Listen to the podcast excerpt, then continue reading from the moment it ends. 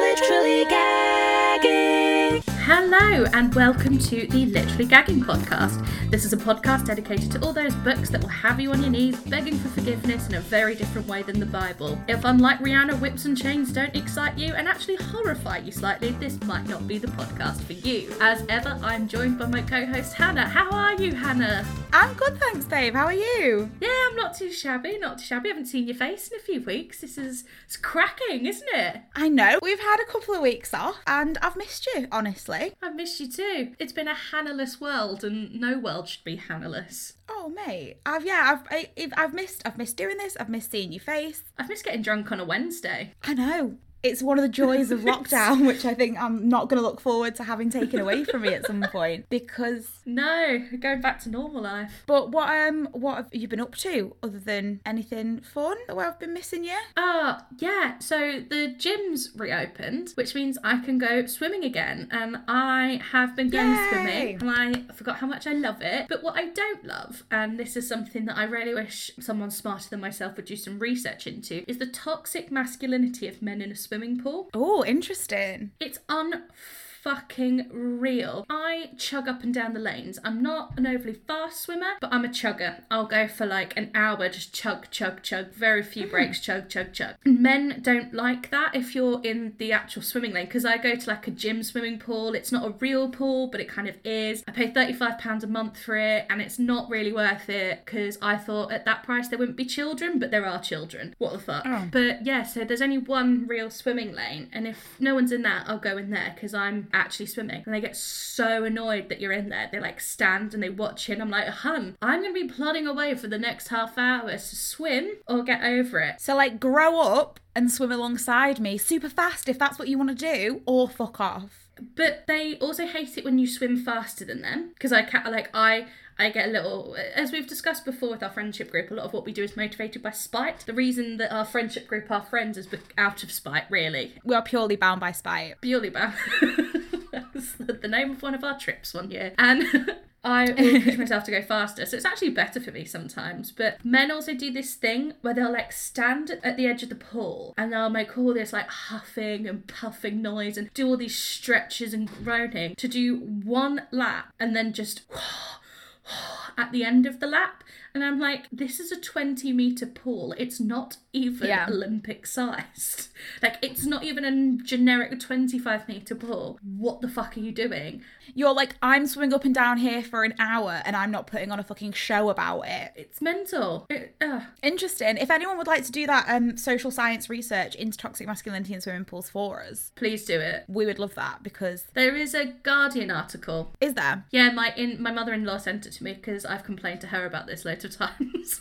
she was like, "It's not just you, Interesting. I uh, I can't swim, so I don't. can't you?" No, no. Oh my god, so when I yell at you when we're drunk to respect the sea and you're in heels by the sea and it's pitch black and I'm like, Hannah, can you respect the sea? And you're like, it's fine, I'm from a seaside town, but you can't actually swim. I can't swim. No.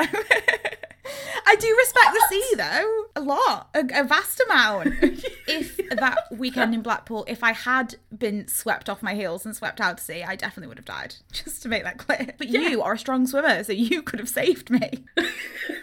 Not at midnight in the Blackpool tides. You didn't know you were in training for potentially lifeguarding, 3 a.m. lifeguarding in Blackpool. Oh, ah, listeners, this is a revelation, and now I'm not going to pick any more seaside jaunts for our getaways as a friendship group anymore. I love seaside. Um, we'll teach you how to swim. Okay, I've tried. Can you doggy paddle? Uh, sort of. So we used to go to a gym specifically because it had a swimming pool. It was like literally there's a hotel across from where I live and it's got a gym in it. And we were like, oh, that will probably be quite quiet because it's a hotel gym. Not necessarily the case, but because it's so close to our flat, we could go out on the balcony and like look in the window and see how busy it was. So if it was busy, Oh, we wouldn't yeah, bother. I But like the problem was then you'd go, oh, I'll come home from work and then I'll put my bag down and then I'll get ready and can go. And obviously, you never would, you just sit down. No, you just sit. Yeah. But that had a pool, and I was getting used to being in the water, having like, I think the big thing was getting water in my eyes. So I bought goggles, and then I was better because I wasn't as worried about getting water in my eyes. But so I was like, surely a mixture of, yeah, this, this survival instinct of not drowning and not wanting to totally humiliate myself will like kick in and I'll be able to swim. And that was not the case. And I just got in the water and tried and couldn't, and tried again and couldn't. And then the lifeguard was like, Are you okay? And I was like, Yes, and got out and went home. and that was the last time before before this that I tried. I get a free pal on a Friday who can come to the gym with me. That's quite a good deal for your £35. Yeah, there's a no lifeguard, but you so no one will embarrass you. I don't want anyone to look at me. That's the dream. And we'll go swimming, and then you know hopefully the sauna will be back up and running, so we can go for a little schwitz afterwards. Oh, I can bet a sauna is an absolute hotbed of COVID right now. Oh, completely. Sad. Sad. But Hannah, what are you drinking this week? I am drinking, I've got a gin and tonic, but I've gone a bit fancy and we had some grapefruit squash. And I've, so it's like a little cocktail, like a little gin and grapefruit cocktail. It's very tasty. Oh, very nice. What have you got? Uh, I've got a pink Malbec. Yeah, Malbecs Malbecs are usually red, but this one's pink, and I'm quite enjoying it. You. I don't know where you'll find all these like completely random colours of wines that don't come in those colours. Like every week you're like, I've got a white Merlot, guys. I don't know what's happening. I just, I, I love a, a swap of vinos. I love a, a little bit of a blush. A little spicy, a little spicy wine and a flavour you're not expecting. Exactly. Oh, can I? Can I just because otherwise it will be too late next week? My other big excitement of this week is that there's a new Taylor Swift album out that no one was expecting. She literally dropped it. She was like, "I'm dropping an album at midnight, lads," and everyone was like, "What?" And it's really good. There we go. I managed to find my way, and honestly, it was like coming home. I don't know why it took me so long to get there into Taylor Swift TikTok. I've managed to find my way into into gay Swiftie TikTok, and I'm like, these are my people. I'm here. Anyway, that's that on that. What book are we doing this week, Miles? We are doing Push the Button by Feminista Jones. So, Feminista Jones was originally born Michelle Taylor. Feminista Jones is not her birth name. Which is a She shame, in 'cause New it's a. I know. name. And she said she took her surname from her favourite blaxploitation film, which is Blacula, and the hero in that surname is Jones. So that's where she got that from because she loves black blaxploitation films. So she was born in New York and went to study at the University of Pennsylvania. She was previously a social worker, but is now a writer, blogger, activist, podcaster, and public speaker. And I listen to loads of podcasts where she talks, and she's phenomenal. So go and check all of those out. And she said on it she was a adult mental health social worker. She said she couldn't do children, like she'd have ended up hurting someone, seeing kids in pain, that sort of like it's hard. She is very prevalent on Black Twitter and developed the 2014 Twitter campaign hashtag YouOKSis, which is designed to raise awareness and encourage people to ask victims of street harassment if they need help. And it was sort of came about and everyone had a great time. 2014,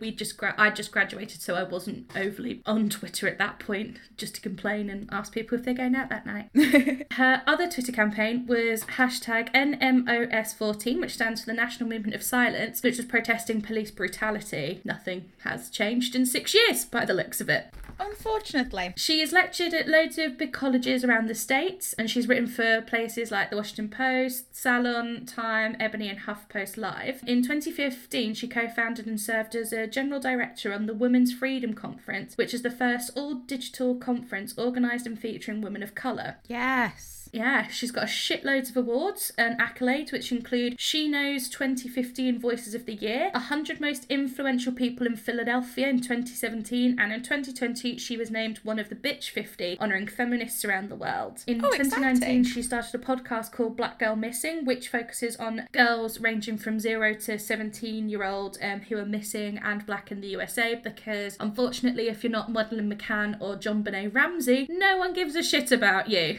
No one's interested.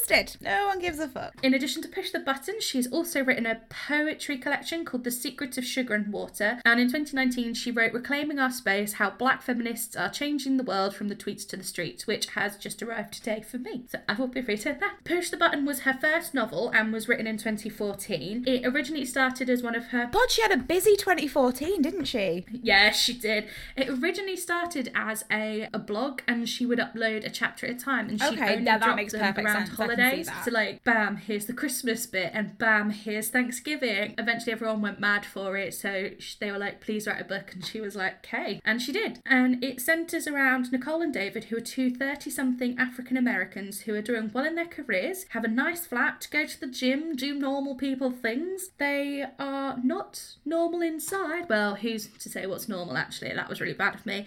They like BDSM, so they're not as all would seem on the outside.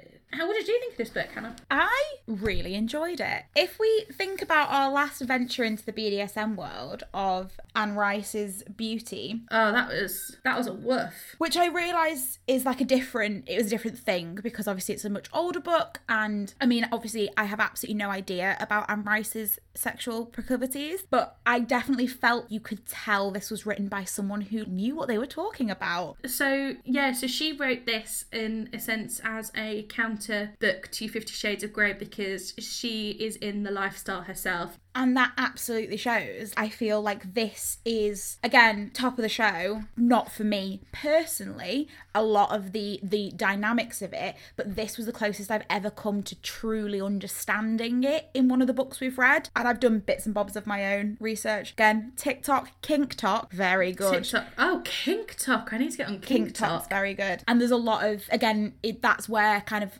unfortunately that's where so much of my knowledge of this stuff comes from. But it because it is people being very clear about like it's about consent, it's about dynamics in relationships, it's all this kind of stuff. But as I say, in any of the books that we've read, and again, Fifty Shades of Grey is such an obvious comparison. I almost don't want to make it because it's reductive. But like even having the bit of that that I read, I'm like I didn't I feel it. like in theory, I can be like, okay, I can understand how someone might want that, but it doesn't sell it to me. Whereas this, I was like, oh, I completely understand what these characters are doing and why they're doing it. Yeah, I I think it explained it a lot more, and just about how it is an actual lifestyle for, uh, particularly for the women, because when you're reading, this is from a woman's point of view. As we said, beauty wasn't the best representation of it. It, it just felt as a woman, it's just, oh, this is what I should do. I'm going to be a little sub, and oh, the fact that I like it, golly gee, how strange. Whereas this is her going, no, I'm actually the professional in this one. My partner isn't, and I'm going to teach him. Yeah, I really liked that. The fact that Nicole, yeah, Nicole was like the more experienced party, and you get that partly through the book, you get to see them meeting, and it's very much her being like, I've done this before, you're new to it, and we'll like navigate it all out together. Yeah, And I think that's the key is like it's ultimately it's about a relationship and you have to have respect for each other to be able for this dynamic to work, really. You have to be like have conversations and talk to each other. Yeah, and I think that's something that a lot of the books that kind of like glorify the more like abusive side of it don't do. Like I say, I never finished Fifty Shades of Grey, but like Anastasia and Christian were not having healthy conversations at any point in that book. Anyway, should we go through it? Should we talk about it? Should we get sexy with it? Shall we? we absolutely should. So we open up, scene set in an apartment. It's 4:07 a.m. and Nicole is sleeping and she gets a text that says, "I want to see you." So she wakes up, she cracks out the old Skype machine, shows you how old it is because it's not the Zoom machine, it's the Skype machine. And David is there and he has to give permission for her to speak. He has to give permission for her to look up. He has to give permission for her to wear her collar, which is like it's not quite an engagement ring, but it's like a symbol of promising a collar.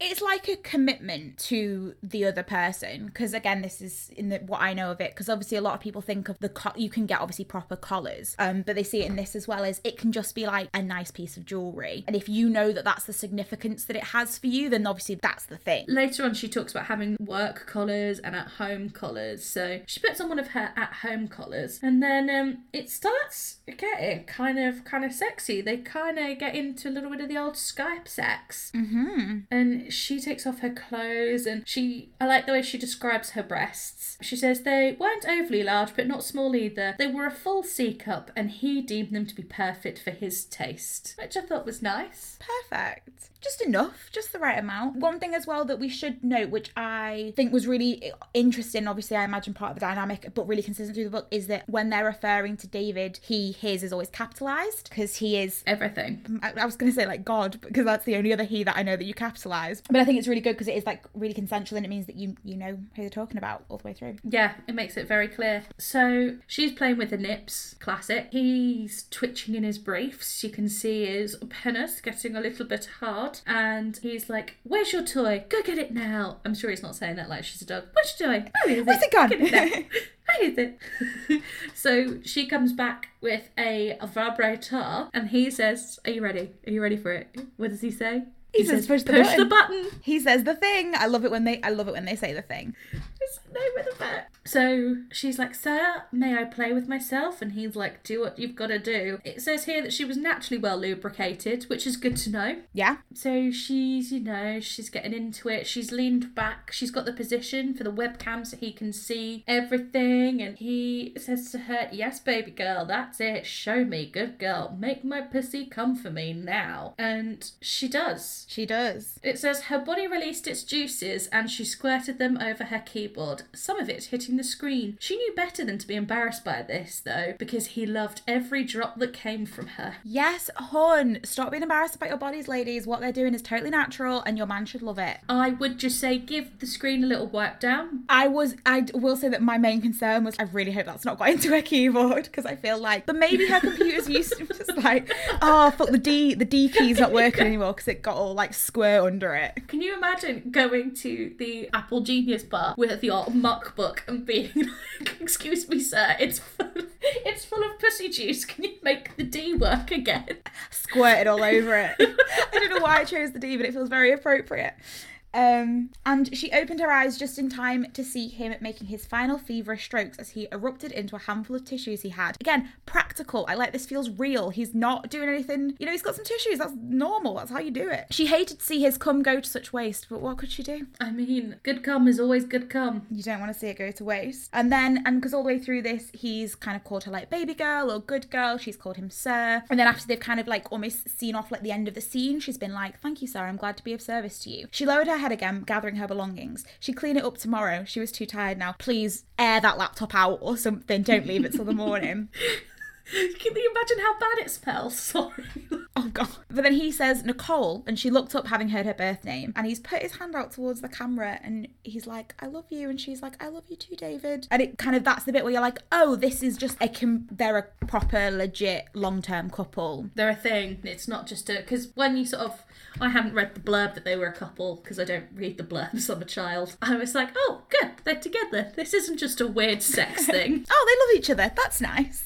Yeah. So then we wake up to the next day. Obviously, it doesn't say that she's cleaned her laptop, but I'm gonna assume she did. Really hope she has, and she's got a got a big presentation that she needs to give, and he tells her what to wear. And sometimes I think that would be nice. That pressure taken off you. It's like the bit in Fleabag in the confession box where one of the big things in Fleabag obviously is that she doesn't want to be a bad feminist and she's like, I just wish someone would make these decisions for me. Sometimes I just really want someone to take that control away from me. And I so I think that's really interesting, particularly if you think about it with like a sort of a feminist argument, is that again with with everything that I think women have fought to be able to have the right to choose what they want to wear. But if you don't want to, let someone else do it. If someone else is willing to if you're happy with that, absolutely crack on, hun. Love that. And he picks out, in case you're wondering, he picks out a black and white Donna Karan pinstripe pencil skirt, a white silk Calvin Klein blouse, peep toe pumps. So it sounds like he's got. It sounds hot. Like That sounds lovely. doesn't really go well this old presentation of hers and then she oh yeah sorry one bit that i did highlight which i thought was quite interesting because we were just talking about him picking clothes out it says here one of the things she'd become better at during the time she'd been involved with david was embracing her femininity her sensuality and using it to her advantage when necessary a little employment of feminine wiles never hurt anyone she would come to discover i think maybe ladies we could all be using more of our feminine charms sometimes I think that's it. If we're going to be treated differently because we are feminine, why are we not making getting something out of that? I suppose work it to your advantage. And if people are going to treat you differently because you're a woman, then like make it work for you. And I quite like that it's yeah, it kind of shows that. And it gets more into this later that she this lifestyle is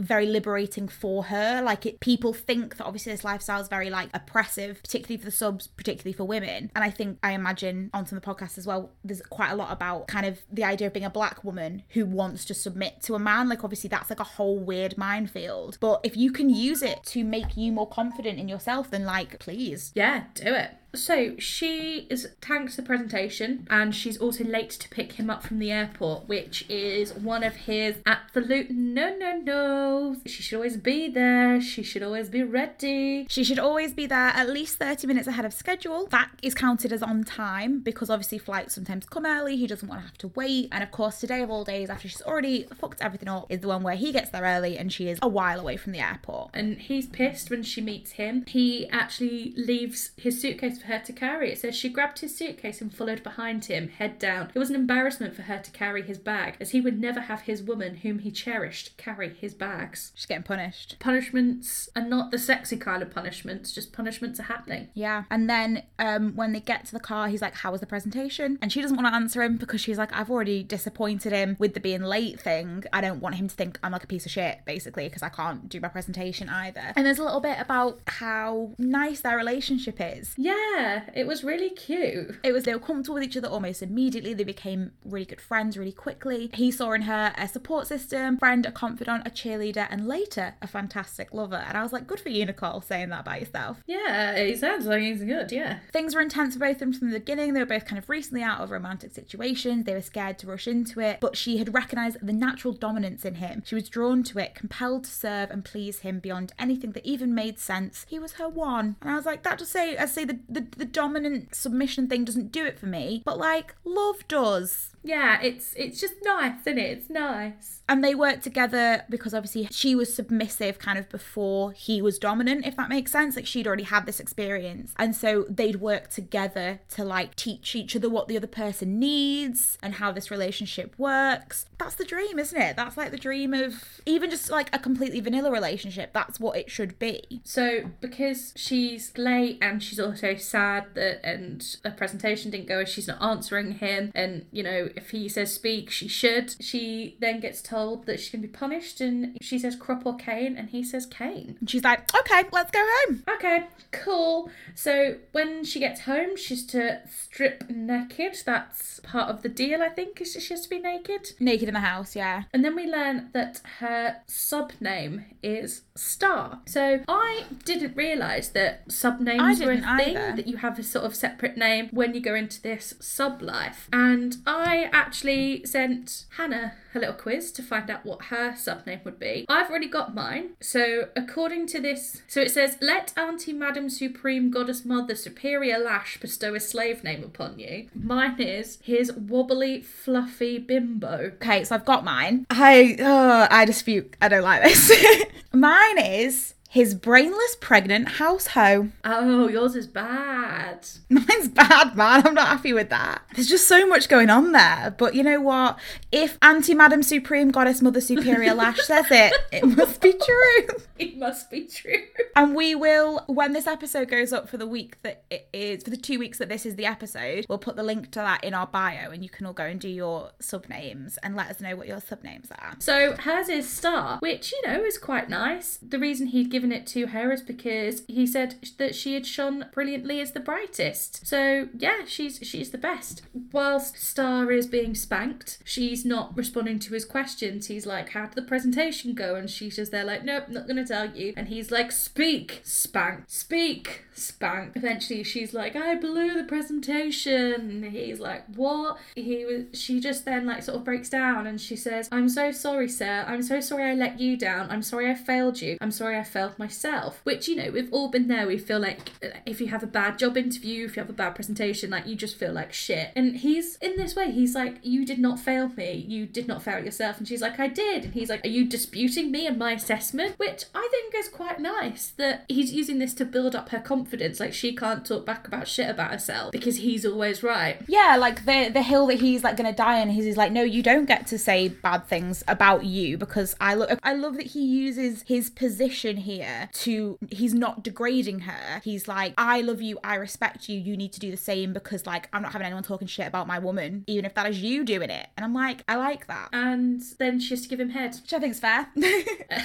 After all that, she she has to give him head. And it's quite like, it's also fairly explicit. Like, I'll read it out. She moved towards him, taking him into her mouth. This was her favourite way to pleasure him, and he thoroughly enjoyed the warmth of her mouth and the skilled ways in which she almost devoured him. He could feel her throat massaging his tip, her tongue lavishing attention on his shaft, and he leaned back, his head back, closing his eyes. And then it goes, he exploded in her mouth, deep into her throat, grabbing her head and forcing himself as far down her throat as he could go. He heard her gag a bit, but knew she could handle it. This was her best skill. He allowed her a moment to swallow him and clean him up with her tongue. And then he says, one of the, I highlighted this as well because I thought it was funny. She says, Did I please you? And he said, Oh, fuck yes, Nicole. I can't ever give this shit up. Your mouth is a fucking gold mine. I was like, What a compliment. I think I need to get lessons on how to give head from this woman. She she knows what she's doing, man. Like I was trying to think about the logistics of what she's doing. It seems pretty complex. It's very far down, isn't it? Like, Her gag reflex must be very.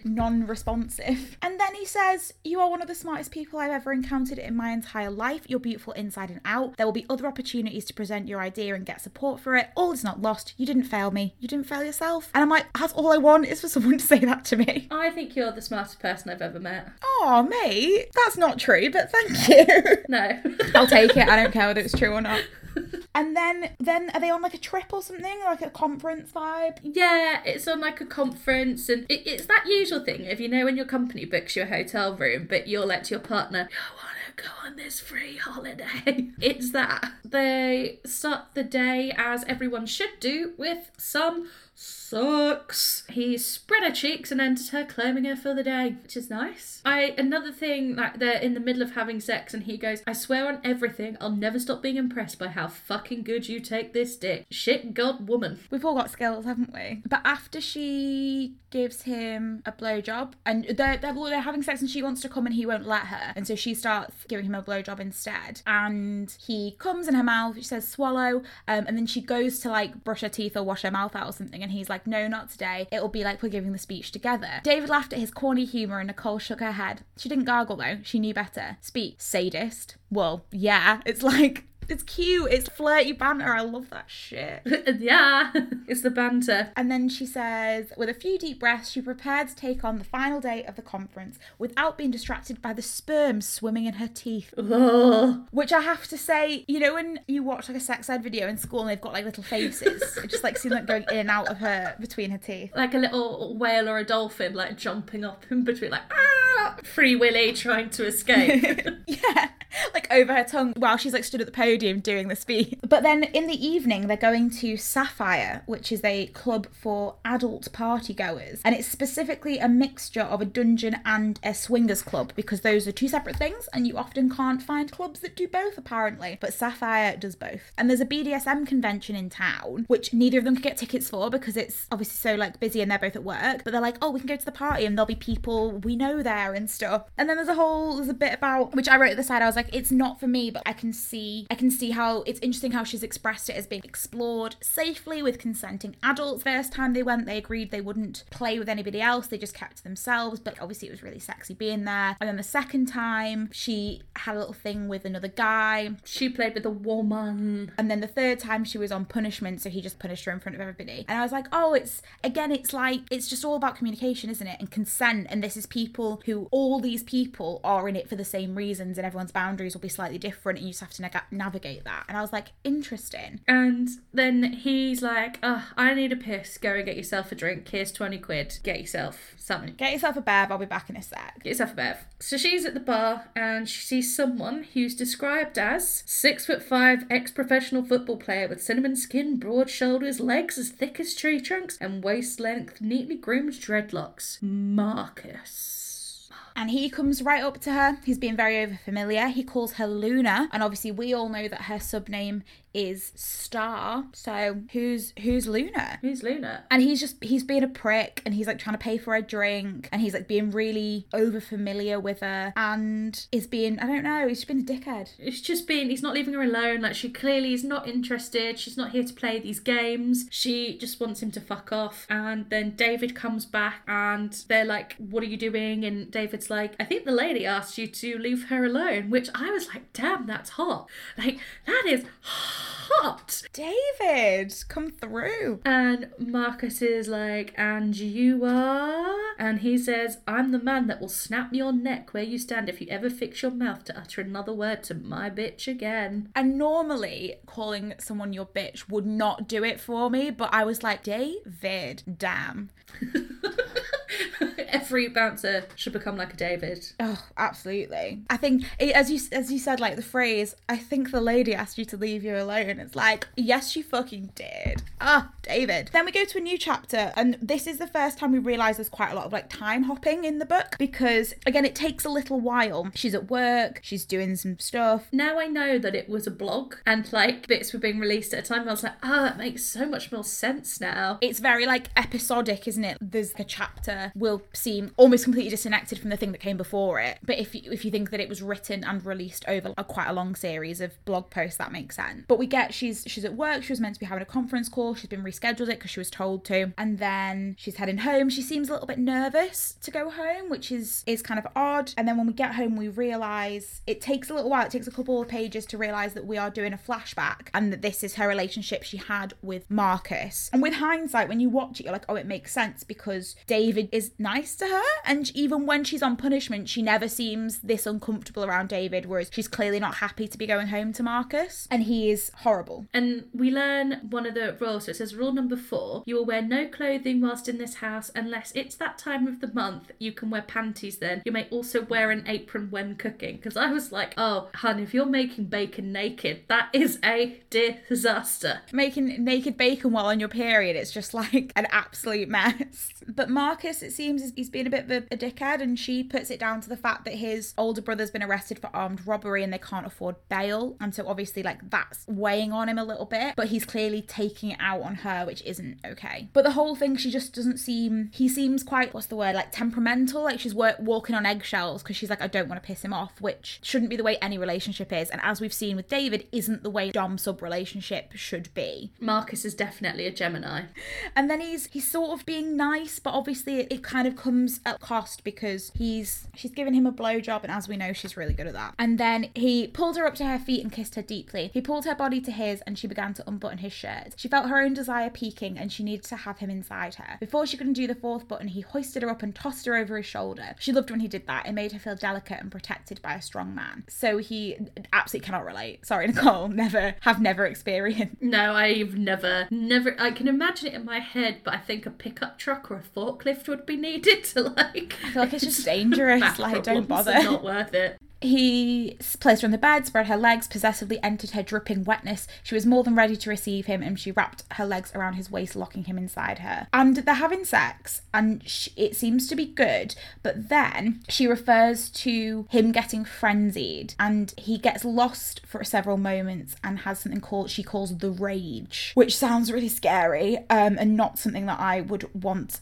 from someone who's physically inside me at that moment. And like she does describe it, and he leaned deep into her, pushing her legs back even more, trying his best to rearrange her internal organs if at all possible. There's being able to take a dick, then there's needing a new spleen because of it. And then it says his rage demanded blood, so he like bites her lip and makes them bleed, and then he comes and lies down and stuff. Because at first she was clearly enjoying it, and then it seems like she's not enjoying it, which is not fun. No, I think when there's blood, those are some people's rules. Is like the second you draw blood, that everything just fucking stops. It's a shutdown. Even in beauty, that's what they did, actually, wasn't it? Yeah, there were there's boundaries of where it becomes too much. And he says he's got her a special gift. And she said earlier she was like special doesn't necessarily mean good, but she's she's obviously tired. She's just had this like really rough sex. And he's got a fucking branding iron and she's like absolutely not. That's not a thing we're doing. And She's calling him Marcus and he's like no, like I'm sir. And she's like this isn't what I want. And he says you want what I want. And she's like but like no, but not this Yeah, like I won't do it. or and as as again as we've established these things are all about communication and boundaries and the subs being the ones who set the boundaries a lot of the time because if you know where the what the rules are, you can then all have fun within the rules. But clearly he is coming out of the rules and she's like she didn't care that she was naked, she needed to run away. She was like she knew she wouldn't get far, but she feels like she can't just let this happen. She needs to try and it's just it was really scary. It was really well written because it was scary. It was scary. And like it seems to he gets off on the fact that she's in pain a lot more of the fact that it's non-consensual. That's what he gets off on more than the fact that yeah, because it says she screamed out in searing agony, divine music to his ears, and he released himself all over the backs of her thighs, still holding the brand to her skin. He's literally only just come as well. So he's that's really got him going. Yeah. Oh god, yeah, that is literally like that can't even be 10 minutes, can it? That is a quick That's a really quick turnaround. So this clearly the branding things really really got him. It's really got him. And again it's it's very much the overstepping of the boundary at this point. Then we kind of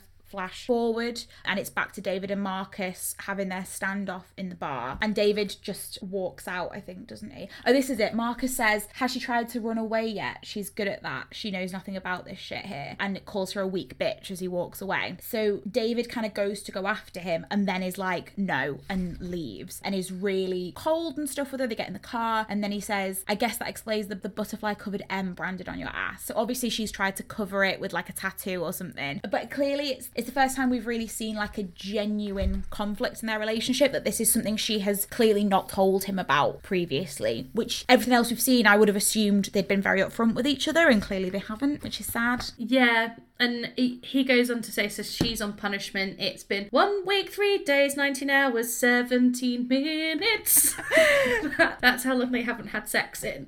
And he's the punishment is no sex, no service, no submission, two weeks. His response to it is sort of like two weeks to think about everything I've shared with you, every way in which I've opened up my entire soul to you, every way in which I've cared for you, honoured you, trusted you, and tended to your every wants and needs. Two weeks to figure out to never break my heart again. He he's sort of like, You've embarrassed me. My bitch is fighting my fights for me. Like I can do this by myself. Also, you should have told me about this. That's what I'm hurt about, is that you have lied not lied, because I don't think she just has negated to say anything about it. yeah because he's like i've told you everything about my life like i've opened that up to you and you've clearly not done the same for me and i suppose it's once i know you've not told me this like what else haven't you told me what can i trust the other things you have told me and i think it's interesting that yeah no sex no service no submission because then it's just them being like a quote unquote normal couple just a vanilla couple and they're not having sex but they're just kind of Normal couple, yeah. making she has to pick her own clothes and she has to like they're just making dinner and like doing all this stuff which they would normally have all this power play around And he's also doing things to piss her off. So she's just stopped eating pork, and he's a really good cook. So everything he's made starters are like scallops wrapped in bacon, and even the collard greens have pork in them. Everything's got a little bit of pork in it. so she can't eat anything. But she's trying to like lure him back in.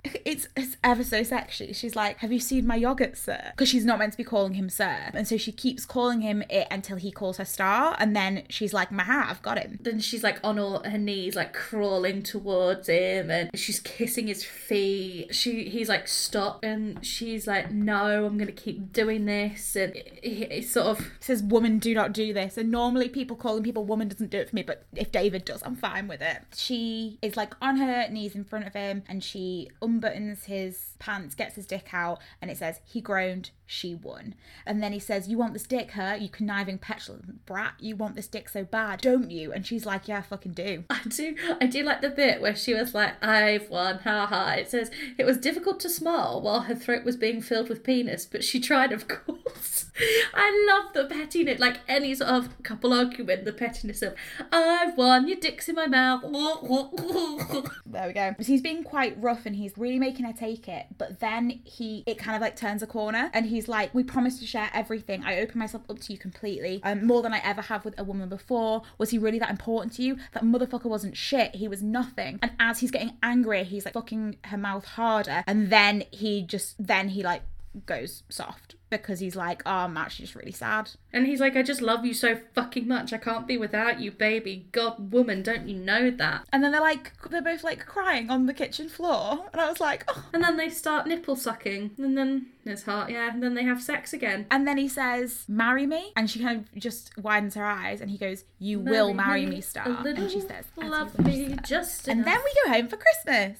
But it starts off with Christmas head. Christmas head, the best kind of head. It actually starts with him going, He screamed in a high pitched voice she'd only heard once or twice before. He grabbed both sides of her head by her ears and squeezed as he released his morning load down her throat where it belonged. And he's bought her Tiffany a necklace, um, which has got mine inscribed on it because that's their thing. He writes mine on all her all her things. And she says, "Oh my goodness, I can't, I can't. It's too much," sort of thing. And then he spanks her and is like, "You know better than that." And she's like, "Thank you." I I quite like that as well because I think I don't know whether that's normal. Everyone's like, oh my god, that's so much. Thank you. You shouldn't do this, and the guilt that you feel that someone else has done this, and he's just like, I wouldn't have done it if I didn't want to. And then we flash forward to the afternoon, and they're going to his mum's for Christmas dinner. And his mum isn't a fan of the lifestyle that they lead, nor is she a fan of Nicole. Well, Nicole thinks she's not a fan of her. I think most people have those doubts sometimes. David's mother's quite interesting, and it says here because of her experience with David's father, Janice had become hard, a hardened woman in her old age. She was a no nonsense, blunt woman who was never afraid to speak her mind and give her opinion about any and everything. She could be rather dismissive, especially of women she deemed quote unquote weak. Since leaving David's father, Janice had not been in a steady long term relationship. She'd had a few lovers here and there, or at least David believed so, but she never introduced anyone as her man. She even said, Ain't no man ever gonna own me again. Which I was like, props to Janice. Absolutely, Janice, because we get a bit more of David's dad later, and it sounds like he was a, a quite a hard man to live with, a bit of a piece of work. And so the fact that she's come out of that so much stronger and is like living her best life, even as maybe a slightly older woman, and not being like, oh, my life's over because this man ruined it. Even though obviously we're looking at it and being like, oh, we can see how respectful David and Nicole's relationship is and stuff. Nicole's big hang up is that she thinks that Janice thinks she's weak, and David's like, but I know you're not, and she's like, well, I want her to know that. Yeah, I want your mum to think this. But what Nicole does is in such contradiction with the way that Janice views herself as a woman, having come through this like bad relationship and stuff. So just quite an interesting conflict. And especially I think the thing that's interesting, which again I don't know a great deal about, is the fact that they clearly take this aspect of their relationship into the rest of their lives, which I know a lot of people do. But I would maybe would have naively assumed that maybe around your parents was like the one place you didn't do it. Yeah, I don't know whether it's something you discuss with your parents, but I'm like, oh, hey, guess what, mum and dad? We live a BDSM lifestyle, so if you come round, she's going to be nude. I'm sure it's a lot more normal than that, and people have conversations about it. Because in here they have like a little sort of family style dinner and her doing the plate for him rather than him doing it. And so I feel like obviously I don't think he's it's not fucking beauty where he's lying her out on the coffee table and spanking her on Christmas Day, but it's clearly something that their families are aware of. Beauty is the Christmas roast. so then they go there, and they actually have been engaged for like a few months, but they just haven't told any of their family members. So when they get there, and David's mum sees this absolute piece of beautiful, shining, glittering jewelry on her finger, she's like, Why the fuck didn't you tell me? Like, is this a Christmas present? And Nicole's like, Actually, I think this is the Christmas present. They're, they're all like really happy, and they, they but she's like, Why didn't you tell me? Uh, Just, just why? And when are you getting married? Like, let's make some plans. And David's a bit like, Oh, let's slow this down. We don't have wedding plans just yet. It's only a couple of weeks since we got engaged, and Like the ring is enough for now. We're not doing the rest of it just yet. the mum's a bit like, why aren't you doing it? Oh, please tell me you're going to do it in a church. And David's a bit like, mum, calm your tits, calm down. And Nicole sort of interjects a little bit and is just like, oh, we just wanted to surprise you. David pinches her and is like, you need to stay out of this. No one asked you to get involved in my family business. So then he, it, it kind of comes down a bit and he goes to her, come to the bathroom in five minutes. So she goes up to the bathroom and he's like, kneel. And she's like, David. And he's like, Did I stutter? I said, kneel. What did you call me?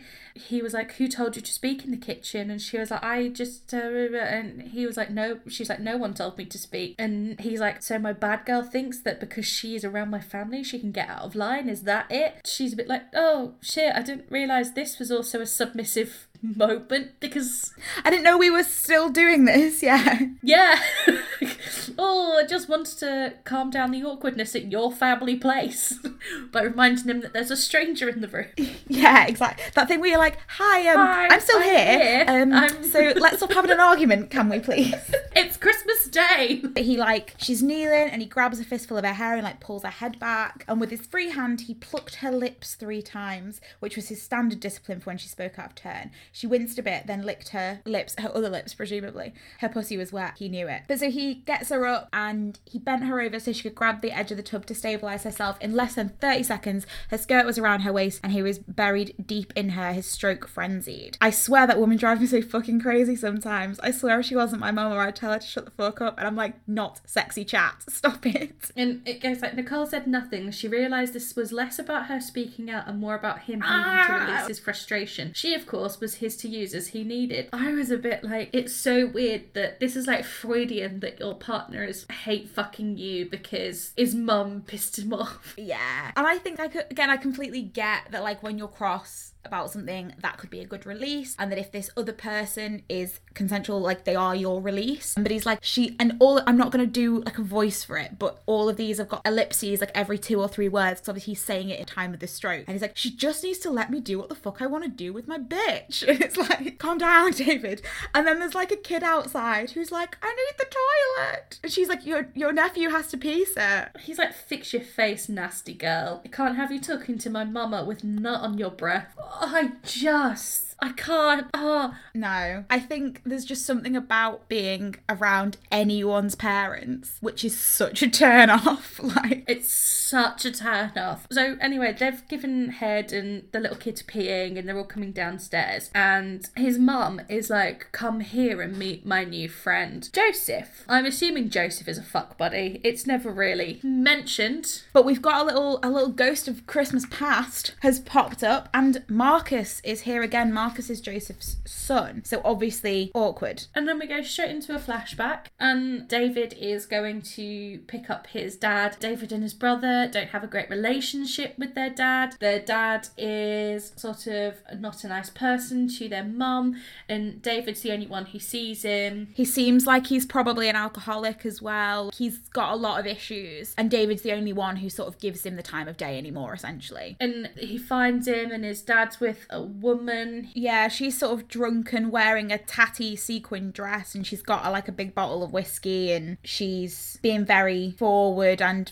she's she's not okay. We want her to be okay. She needs help, and the dad is speaking to this woman really badly and is like threatening to sort of hit her and all this sort of stuff. David's just like, just get in the fucking car, let's go home. David's dad's like, take me to your mum's house, and he's like, no. And he's like, it's dawn, she's nearly asleep, stop doing this.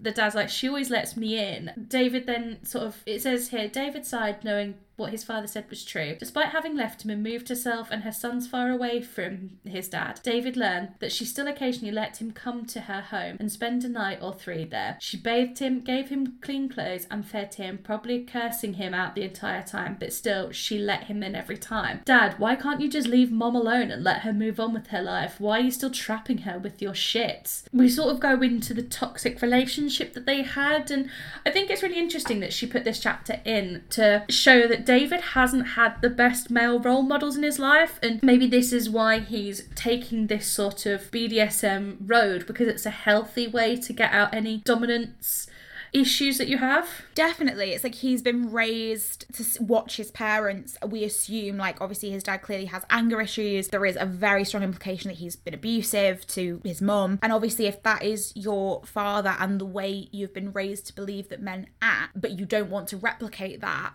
this is a, a healthy, consensual way for him to exercise that, maybe. And I think, especially, it's that idea of there's a bit as well where his dad, as much as he's clearly like a piece of shit, is like, your mum was a strong woman. She didn't take any shit. And like, I essentially beat that out of her. And I am like a piece of shit for doing that. and and he knows that and he says like that woman saved my life it's that sort of drunk rambling that you have in a car like and the uber home and you're just like oh damn what did i do Yeah, and he's like, even when I treated her like shit, she loved me, she took me back, she fed me. I didn't deserve any of it. I cheated on her, I gambled away all her money. Everything I did was shit. and it's really sad It's really sad. And David's like, I don't want to talk about this. And his dad says, like, when you find that woman who's gonna look after you, you fucking take care of her. The woman who wipes your tears, irons your clothes, feeds you your favourite meals, laughs at your stupid jokes, opens the door for you, even when you've done next to nothing to make her feel special, don't let her go. Don't fuck it up. And it's like he's learned so much from the dynamic of his parents that he's like, I'm not doing that. I'm not gonna be that guy. And presumably this is why it upsets him so much to know that Marcus was that guy. and then we snap back into Christmas Day, as was. Marcus's dad is like, You look great. David's mum is like, Oh, David, let me introduce you to this guy I might be banging son. And he's like, We've met. And it's like, Oh, well.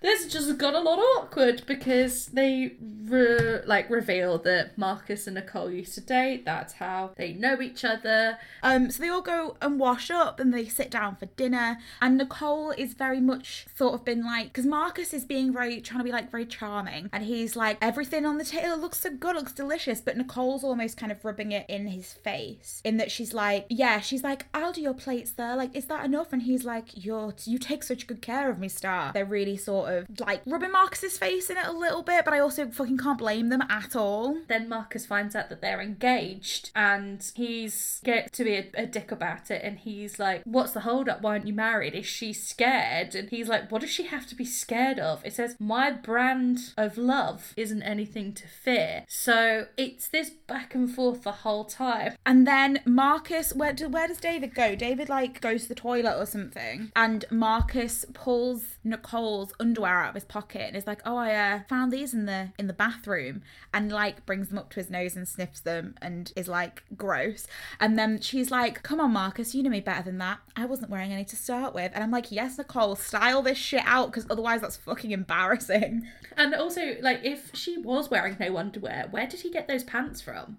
So it all gets a bit, as Danny Dyer would say, it all gets a little bit naughty. Marcus and David end up having a bit of a to do. They go outside, Fisticuffs on the lawn. a fisticuffs, you know, like men like to do that sort of thing. They like to have a fisticuffs. As that happens, Nicole ends up being sort of hit and she falls. She hits her head on like the steps that lead up to the house. There's blood everywhere and they like call an ambulance and sh they're worried that she's gonna because your head injuries are fucked man if you land in the wrong way you dead you absolutely dead so then we fade to black And then we do another flashback, and this was one of my favourite bits of the whole book. I really love this bit. It's them in the beginning of their relationship doing flirty emails to each other. It, it goes back and forth. They've met on a website. We learn little bits about them. There's not, uh, you really need to read it. I don't want to spoil any of it for you because it's so wonderful and just lovely to read. It's really cute and it's so well written and it's so like that feeling you get at the beginning of a relationship where everything's like ex- even before a relationship when you meet someone and you're doing like the flirty like we're getting to know each other and we're having a bit of banter and and then they're kind of talking about how they met on this kink website and how that all relates to them being people of color which is really interesting. And there's one bit I want to read out because it really, for me, as a absolute fucking novice to this, gave the difference between a sub and a slave. And she says, so she's replying back to him. She says,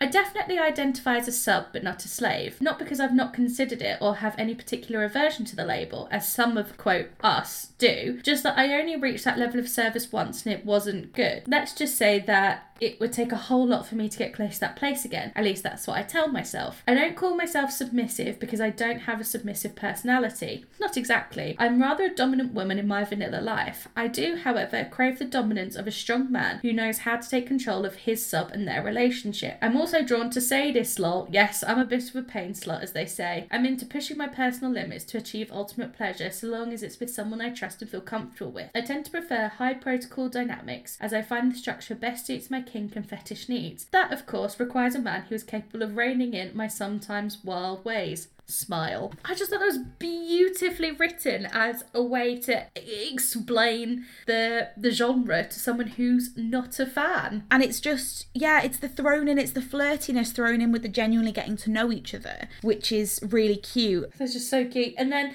okay, so we're gonna have to come off this because we will talk about this forever. We genuinely would. But yeah, it's really cute. This was definitely my favourite bit because it was them developing this relationship and it was really adorable. It wasn't even, it was kind of sexy, but also just really cute. After this, we cut forward to her waking up in the hospital. It's Valentine's Day. She's been in a coma since Christmas, essentially, and she wakes up. She doesn't remember who David is. Her memory has gone back to a certain point where she still thinks she's with Marcus. Doesn't remember David at all. So the doctors have said, let's not shock her. She thinks she's living with Marcus in her apartment. Marcus moves in and all this sort of stuff, and she's keeping a diary, and she's a bit like, Dear diary, why is Marcus so weird? I don't want to spend time with him. She's like, I know that he's my boyfriend because everyone says he's my boyfriend, but like, I actually feel really uncomfortable around him. And there's this David guy who I don't know why I like him, but he seems really chill. She's like, him and Marcus are supposedly friends, but they clearly hate each other, which is obviously like the, the lie they've spun us so that David can be there, which is fair enough. She also doesn't like the same TV shows that she used to. The shitty thing about Murica is that she got fired from her job because she took too much sick leave being in a coma. What the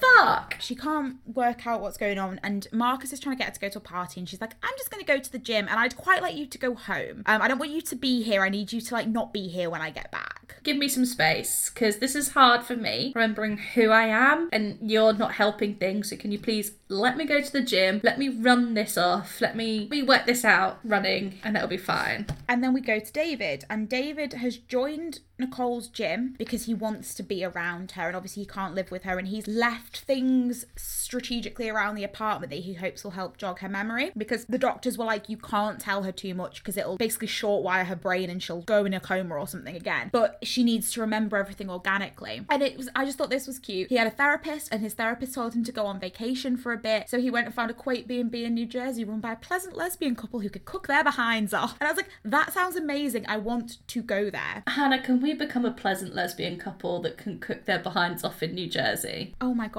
nothing would give me more pleasure. I think we I think we'd be an excellent pleasant lesbian couple. But so they bump into each other at the gym Accidentally on purpose. He's already planned this. Like he knows her routine. and he says, "Hey Star," just off instinct, and she says, "Good evening, sir," and doesn't even really seem to realize what she said. But he's like, "Oh, it's in there. It's starting to come out like I can get to it." So they do like a cute little workout together. She's running, she's listening to Beyonce. She's better than him at running, significantly better than him at running. And then she's like, "Do you want to come back to mine for some coffee? Marcus isn't going to be there." And it's like, "Yes, please." He's like, yes, I will be there. So they go home. They are like, we probably should shower. We've just been to the gym. We're a little. Mm. And she's a bit like, why do I feel something with this guy? I don't get it. Like I feel really comfortable with him in a way I didn't with the person who's meant to be my boyfriend and I don't really know him but he's like being really nice. And then she's wrapped in the towel and she realizes that she doesn't have any clothes to put on. But she feels like even with the towel on she feels too covered up. She's like that's really weird. Like why would I feel that with this guy? I don't really know very well. And he takes this chance He's like, I can see it's in there. We're going to take this chance. Do you know what he does, ladies and gentlemen? He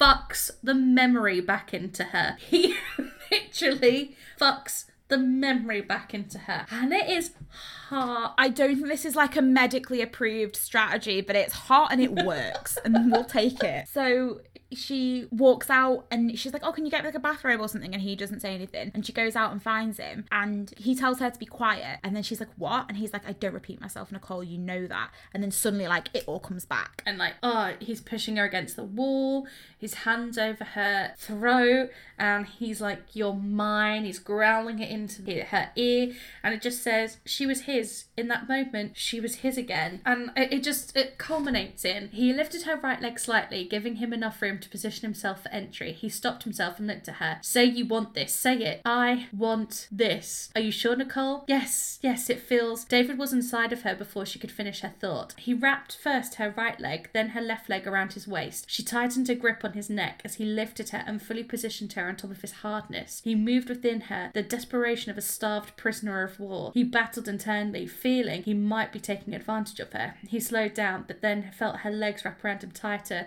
Don't stop, don't stop. This is, this is, she panted. This is what? This is amazing. This is what I've needed. Oh God, don't stop. Quiet. Nicole let out a moan. Are you here? Nicole gasped and she felt him deeper inside of her. My star, are you here? Yes. Her nails dug into his back. Sir. Ah, yes. And then we get into this, oh, it's just really good. We kind of get into this thing that she has to relearn everything. So she has to learn how to be submissive to him and how their relationship works. And then it goes back to like the normalness of their day to day life. And then we're going to kind of rattle through this bit because there's not a great deal of sex from here on and it just gets a little bit weird plot wise. So she's leaving to go to her interview and there's like a weird man outside. And so she's like, oh, I'm just going to, I'm, I'm going to ring I'm gonna ring David and check that he's this. And he says, You're gonna pay. The weird man says, You're gonna pay for what you did to Marcus. And she's like, You mean that weirdo? And she's like, Great, that's weird. So she rings David to be like, God, this weird thing just happened to me. And he's not answering the phone. So she goes back into the building. She's like, This is more important than my interview. I need to make sure he's okay. Because, like, why isn't I've literally just left. And she's like, David, I called you. I just had the craziest shit happen in the parking lot. She pushed the door open and dropped her phone and keys, gasping at the scene in front of her. She breathed deeply. Marcus, put the gun down, please. So Marcus has gone in the flat and he's holding David up with a gun. And they're having again, we're not going to go into this deeply, but they're having another argument about how it's like, you haven't got your bitch under control. And David's chatting back to her and he's like, I'm going to shoot Nicole. And he's like, no, you won't. Like, you're here because you love her and you need to get over the fact that she doesn't love you. And Marcus is like, You stole her, you stole her. And David's like, No, I didn't. And I'm just going to read this because I thought it was absolutely fucking beautiful. David says to Marcus, You abused her and beat down her spirit. David continued, his words coming to him a bit easier. He knew he had hit the right nerve. You took the most delicate of flowers and crumbled its petals. You made it harder for me, sure, but eventually our love was stronger than anything you ever did to her. And now you're mad. You're mad, you're hurt, frustrated, lonely, and worthless. I want David, to come in and tell all my exes. I know. David, can you fight all my exes for me, please?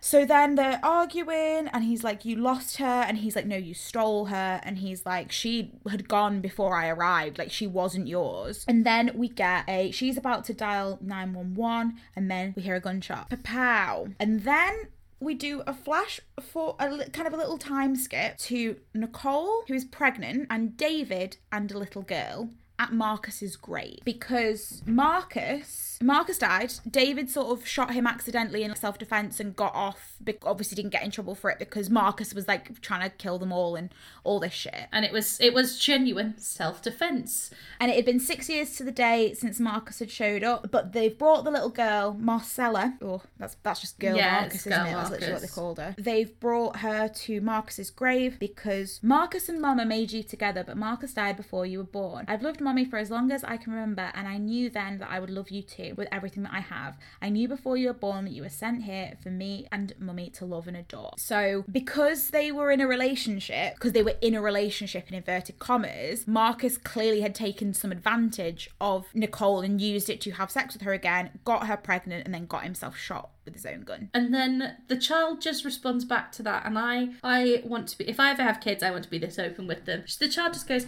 "Mama told me that a man puts his penis in a woman's vagina, and that's how people make babies sometimes. Did Marcus put his penis in Mum's vagina?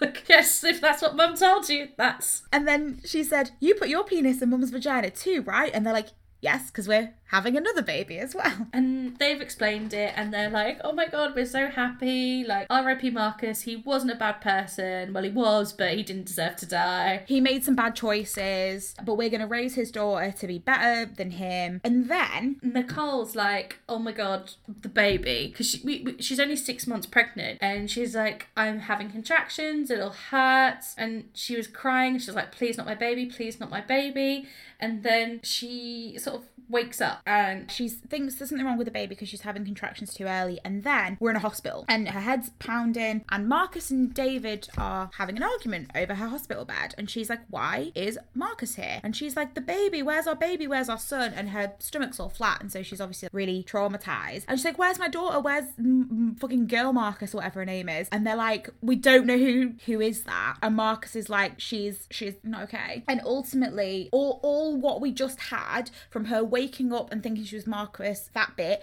through the sexy, sexy scenes, through to the miscarriage, essentially, the baby, was in her coma dream. And now she's awake in real life. She knows who David is. It's back to Valentine's Day. We've done like in Hamilton, we've done like a rewind, wind, wind, wind, and it's back to Valentine's Day. She's working up. So that's what we're doing. But obviously, she's talking about the baby and she's like, Where's the baby? Where's the baby? Because she's all confused. And David's like, I don't know, she's pregnant. Is she pregnant? And the nurse is like, She actually is pregnant. Yay! Her subconscious knew better than that. And the end of it just goes uh, The doctor left and David returned to Nicole's bedside. He traced his thumb along her lips with his left hand and with his right he covered her womb. Mine. Mine.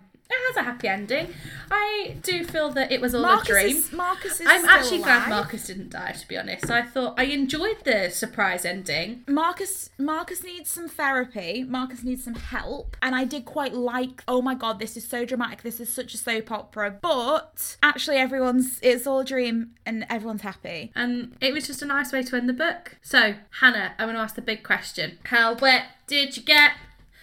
Were you like the ocean? How wet did you get? Were you drier than the desert? How wet did you get?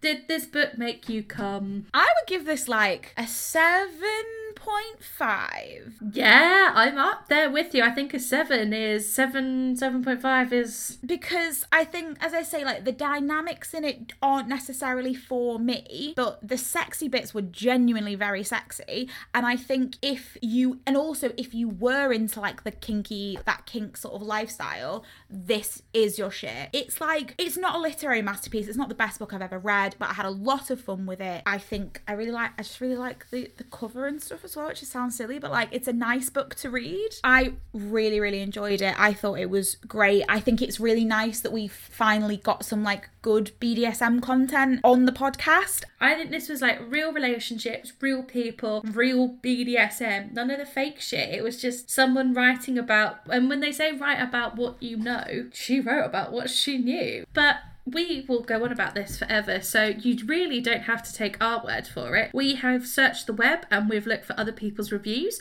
And um, Hannah, what have the good people of Goodreads had to say about this book? So Goodreads, as always, was fairly mixed, I think, on this. Let me see what scoring. Okay, so on Goodreads, this book has like a 3.6, which is pretty good. But again, I think quite a lot of the sexy books do because there is a split, a really distinct split of people who are really into it and people who aren't. So I'm going to start with a bad one and then I'll do a good one for balance. So Stacey gave it one star and she said, I did not like this book at all. It was horrible. Nicole had no personality. It was all about David. I don't agree with that, but fine. I don't agree with that at all. You're wrong, Stacey. I could not connect with anyone at all. I had no idea who Nicole was and I didn't care. According to this, BDSM means doing chores. I only liked the bathroom sex scene. As for the ending, OMG, that stupid plot twisted the opposite of shocking anyone. It was all a dream. Like, OMG, really? Where have we all seen this ending before? Like, almost every movie and every crap romance novel. The ending felt like you gave up, thus leaving the reader to do exactly the same. It was a short book, not the best writing, but the plot was poor. Sorry, Stacey. I don't agree. I am shook at what Stacey has to say. I am so upset because I knew exactly who Nicole was from, like, uh, obviously not the first chapter where she's just wanking into Skype, but I knew who she was when she failed that presentation because we've all been there and we all get this and she's a career woman. She expects a lot of herself and she does social work and she, yeah, I, anyway, I don't agree. I don't agree with Stacey's wrong. yeah, so sorry, sorry, but there was there were some better reviews as well. And again, as always with Goodreads, there were a lot of people who just went one star, hated it, but then there were some quite good nuance reviews. So there's someone who said, I've read quite a few BDSM and Dom sub books. With these being fiction, I usually enjoy the stories even when they're not very realistic because it's fiction for a reason. Like I get that, it's fine. For once, this is a book that doesn't show a submissive as being insecure, having mental problems, or in a Dom sub relationship because she was abused as a child. If nothing else, the author gets kudos for that. Nicole was a smart woman with a career and made a choice to be submissive. Yes, yes, yes. We love this. She's like, it is fiction, it is dramatic because otherwise, like, it's not interesting. Like, people just being happy in happy relationships isn't interesting. You have to throw some drama in. And she was like, everything she does is consensual, nothing is forced on her, even the chores and everything. It shows the day to day interactions of a Dom and a sub. I enjoyed it. But also, she was like, I thought the ending was explained quite well, so I don't really see what everyone's problem with that is. And I was like, Fair play. So, Amazon, again, I found two reviews. So, I'm going to read the good-ish one first. I say ish, because. But this person called Dance from the United States on the 12th of May 2020, this is clearly a lockdown read, gave it four stars and said, Representation. Nice to see us represented in this genre. It's definitely needed. I hope to see more from this author. Thank you. Which I was like, good. Yes, because I think especially I feel like in general, particularly in erotica, and obviously every every situation is a microcosm for society. So if it's a problem in erotica, it's because it's a problem in the world. But finding diversity and representation has been quite tricky for us as a podcast, and so we're really glad this book is there. So then the counter argument is from Jen. Jen is from the United Kingdom, and this was written on 7th of April 2015. I'm going to give you, a, yeah, once I've read it, I'm going to give you a picture of who I think Jen is. One star. Absolutely rubbish, not worth the money or reading time. This is by far the most disappointing book I've had the displeasure to read. Badly written, poor grammar, should have been better proofed. Very disappointed with the writer. Expected with a name like Feminista, this would have had far more original, the, the work to be far more original, but not. Awful story, weak plot, and not at the least bit sensual. Terrible depiction of women. Let's hope she doesn't attempt to write anything else in the genre. Okay, so in my head, Jen is from like Basildon. Jen doesn't understand why she has to wear a mask. She hates all sort of people who don't look like her and she idolizes Mrs. Hinch. That's who I imagine Jen is. I feel like Jen's the kind of I bet Jen's the kind of person who's like, but like sometimes my boyfriend stacks the dishwasher, so feminism's kind of solved, right? Like we don't have feminism anymore. Do you know what Jen needs? Jen needs a margarita and an orgasm. Anyway, you know, as always, unless you're a Jen, we want to hear your opinions. We want to know if you've read this book, if you've read anything else by Feminista Jones, if you can recommend us any other good BDSM books, any other um, books by black authors. If there's anything that you want to see on the podcast, obviously send it our way because we want to be su- we will be submissive to our audience. We want to serve you guys. So tell us what you want and we'll do it. But yeah, so you can hit us up on social media. We are at Literally Gagging Pod on Instagram, at LitGagPod on Twitter, Literally Gagging Podcast on Facebook, and Literally Gagging Pod at gmail.com. Rate, review, and subscribe, please. We've had some absolutely lovely people on iTunes, but because neither one of us are Apple wankers, I'm really sorry. We haven't been able to read all of them, but we just saw one that was absolutely lovely. We appreciate all the love you can give us back. We'll give it back to you. As Bugsy Malone says, if we give a little love, it'll all come, All back, come back to you. Um, right, we're singing. I think it's time to sign off. That's the end of the podcast. Be kind, keep wanking, wash your damn hands. Wash your hands. Get wine drunk. It's really fun. It's really Bye. fun. Bye. A big thank you to Bobby Bates for doing all of our artwork and our logo and everything, to Bethany Southworth for our jingle, and the other incidental music is from Kevin MacLeod of Incompetech, the king of royalty free jams and saviour of media studies students the world over.